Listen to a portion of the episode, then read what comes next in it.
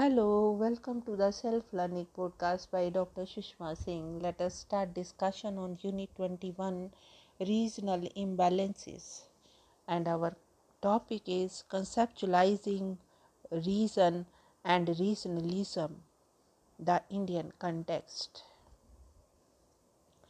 How do we stand the concept of regionalism? Regionalism is a complex socio-political phenomena, and as such, scholars, while analyzing various dimensions of the phenomena, have developed different conceptual frameworks in order to understand it. Before engaging in the discussion on regionalism as a concept at the theoretical level, it is pertinent to understand the term reason. The concept of reason, in essence, lies at the very core of any conceptualization of regionalism, in the sense that this concept provides the existential basis for the emergence of the phenomena of regional loyalty that eventually gets articulated in the political form of regionalism. Though territoriality provides the basis for partial understanding of regionalism, the social scientists have been more concerned with the known geographical factors, as for them region has always been more an analytical category than a geographical entity. As for the social cultural aspects of reason, it is considered as a nucleus of the social aggregation for differing purposes. In this view, a particular territory is set apart, acquiring distinguishedness over a period of time when different variables operate in different degrees. These variables include the factors of geography, topography, religion, language, custom, social, economic, and political stages of development, common historical tradition and experiences, et cetera. Broadly speaking, the social scientists have identified four types of reasons in India: historic reason based on common sca- sacred symbols and myths related to past, linguistic reason based on common language, cultural reason based on cultural homogeneity, and lastly, the structural reason distinguished on the basis of their structural principles like caste, ranking, and community status. It follows that even if a reason is a territorial concept, its attributes are not exclusively territorial, and that regionalism emerges primarily because of the differing perceptions of the reasons by respective political leadership and the popular masses. Now let us concretize the concept of regionalism in the case of India. In a general theoretical sense, regionalism has been analyzed by broadly classifying it into the following manner: as a manifestation of center-state relations, as an outcome of internal colonialism, as a subsidiary process of political integration, in terms of the conflict involving the political elite, as a product of imperatives of the electoral politics, in contrast with the sub-regionalism, and finally in context of increasing competitiveness among the regions in a liberalizing economy. The above brings us to some of the representative views on regionalism by the noted theorist of Indian variant of regionalism, Rashiduddin Khan argues that the regionalism is most fundamental to the concept of the Indian federalism. While terming India as a multi-regional federation, Khan argues that the concepts of nationality and ethnicity are not adequate to explain its socio-cultural diversity. The regions in India have distinct social, cultural, historical, linguistic, economic, and political connotations, and the term regional identity is to the, be considered as a comprehensive expression of the plurality of Indian society. However, as A K Barua argues, the factors like ethnicity and nationality cannot be discounted. The regional movement in Meghalaya, Tamil Nadu, Jharkhand, and Gorkhaland have seen a distinct role of ethnicity. Then most of the ethnic groups in northeastern states of India and in Kashmir would like to perceive themselves as distinct nationalities. That invariably brings them in a sort of confrontation with the Indian state, as the assertion of their identity is perceived as inimical to the idea of the Indian nation. D C Burman's views regionalism in India both as a doctrine that implies decentralization of administration on a regional basis within a nation, a social cultural contour movement against the imposition of a monolithic national unity, a political counter movement aiming to achieve greater autonomy of subcultural reason.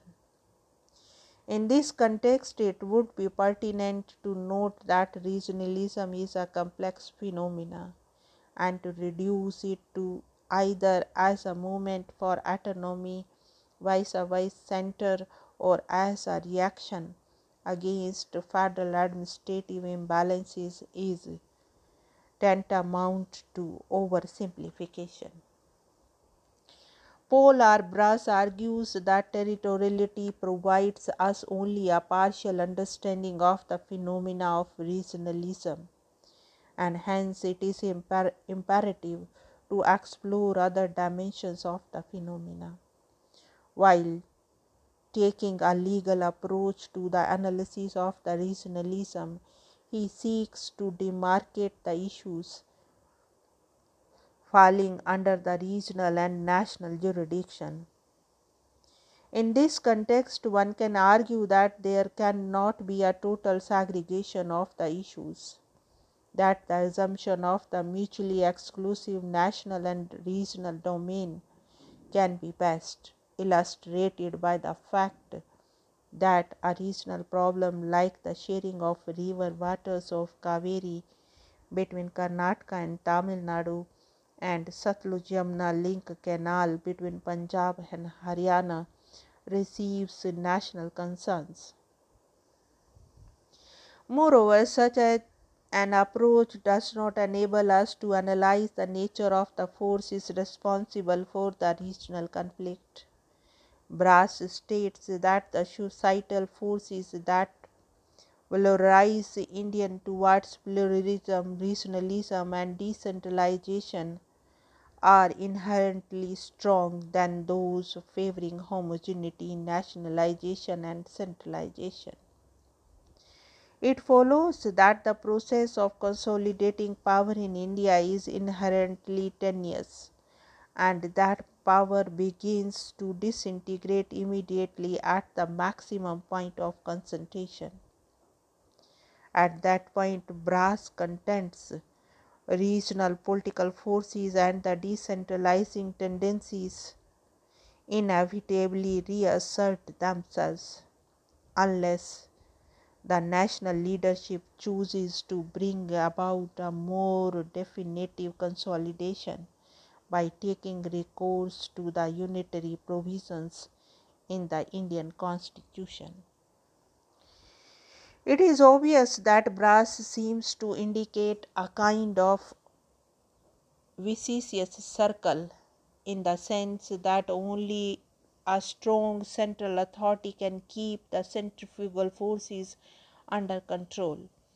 But at the same time, he argues that the regional forces become active as a reaction against excessive centralization. It follows from the above that an attempt to view regionalism merely in terms of federalism or as a legal concept is theoretically inadequate to comprehend the phenomena in its entirety. Another perspective on the nature of regionalism emerges from the writing of Duncan B. Forrester, who has drawn a distinction between regionalism and sub-regionalism, primarily in terms of the territorial and demographic size of the two. Such an argument is hardly to be accepted, as the size of a region need not be the criteria for regionalism and regional movement.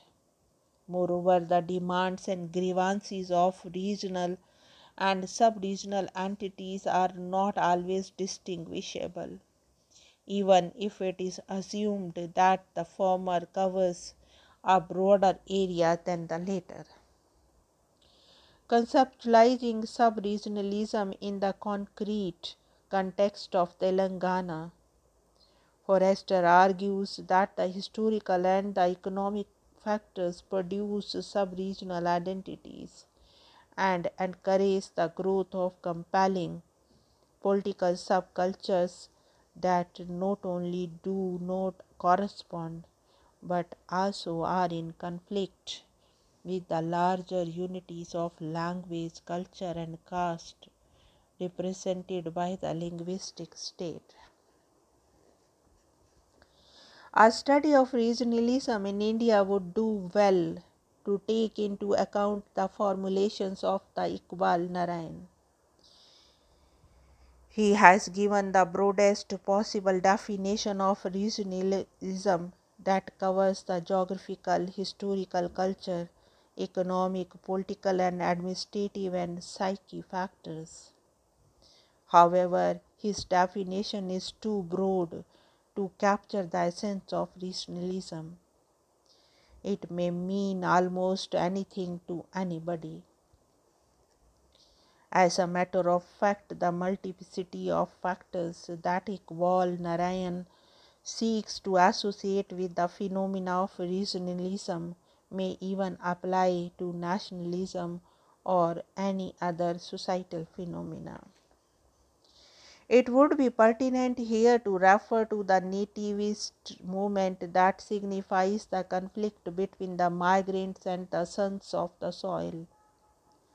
Marian Wiener holds the nativism as a form of ethnic identity that seeks to exclude those who are not members of the local or indigenous ethnic group from residing and working in a territory because they are not native. Werner points out towards the de- development of either a regional or national identity as a precondition to the development of nativism. He has identified five factors causing the nav- nativist movement in India.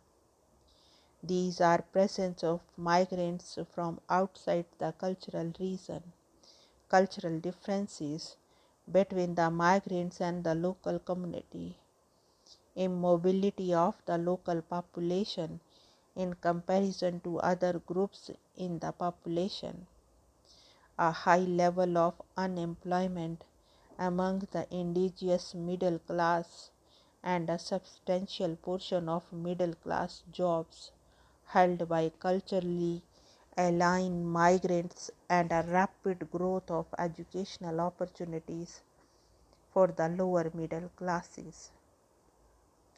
How can we compare the nativist and the regional movements? The similarity between the nativist and regional movements lies in the fact that both have a territorial basis. The dissimilarity lies in the following manner. First, unlike the nativist movement, the regional movement does not necessarily presuppose the presence of the migrants from outside the region in question or exploitation of natives by the migrants. Hence, the nativist movement is not always characterized by the ethnic selectivity. As for the view of the Levis P. Fickett, that the political parties play the role of catalyst of the regional consciousness, one may point out that the political parties are not always indispensable to the politics of regionalism. The movements of various kinds are often found to be capable of articulating the regional aspirations on behalf of the people of any region while pursuing the known political party movement, that is All Assam Student Union, A S U, Telangana movement, Uttarakhand movement, Chhattisgarh movement, et cetera. In a related perspective, it has been argued that all regional demands originate in the form of political elite conflicts. Michael Hacker has contributed to the study of regionalism by articulating the internal colonial model to analyze the nature of regionalism in India. He stated that regionalism is the outcome of real or perceived sense of exploitation by the core communities of the peripheral communities. To sum up, it may be argued that the regionalism in India has been an organized effort on the part of the regional leadership, not necessarily related to the political party in articulating the regional grievances and aspiration within the formal and informal democratic forums, and using its hegemony for the purpose popular mobilization. It is on the basis of the assertion of the regional identity by the community that the regional elite negotiates with the center for better deal.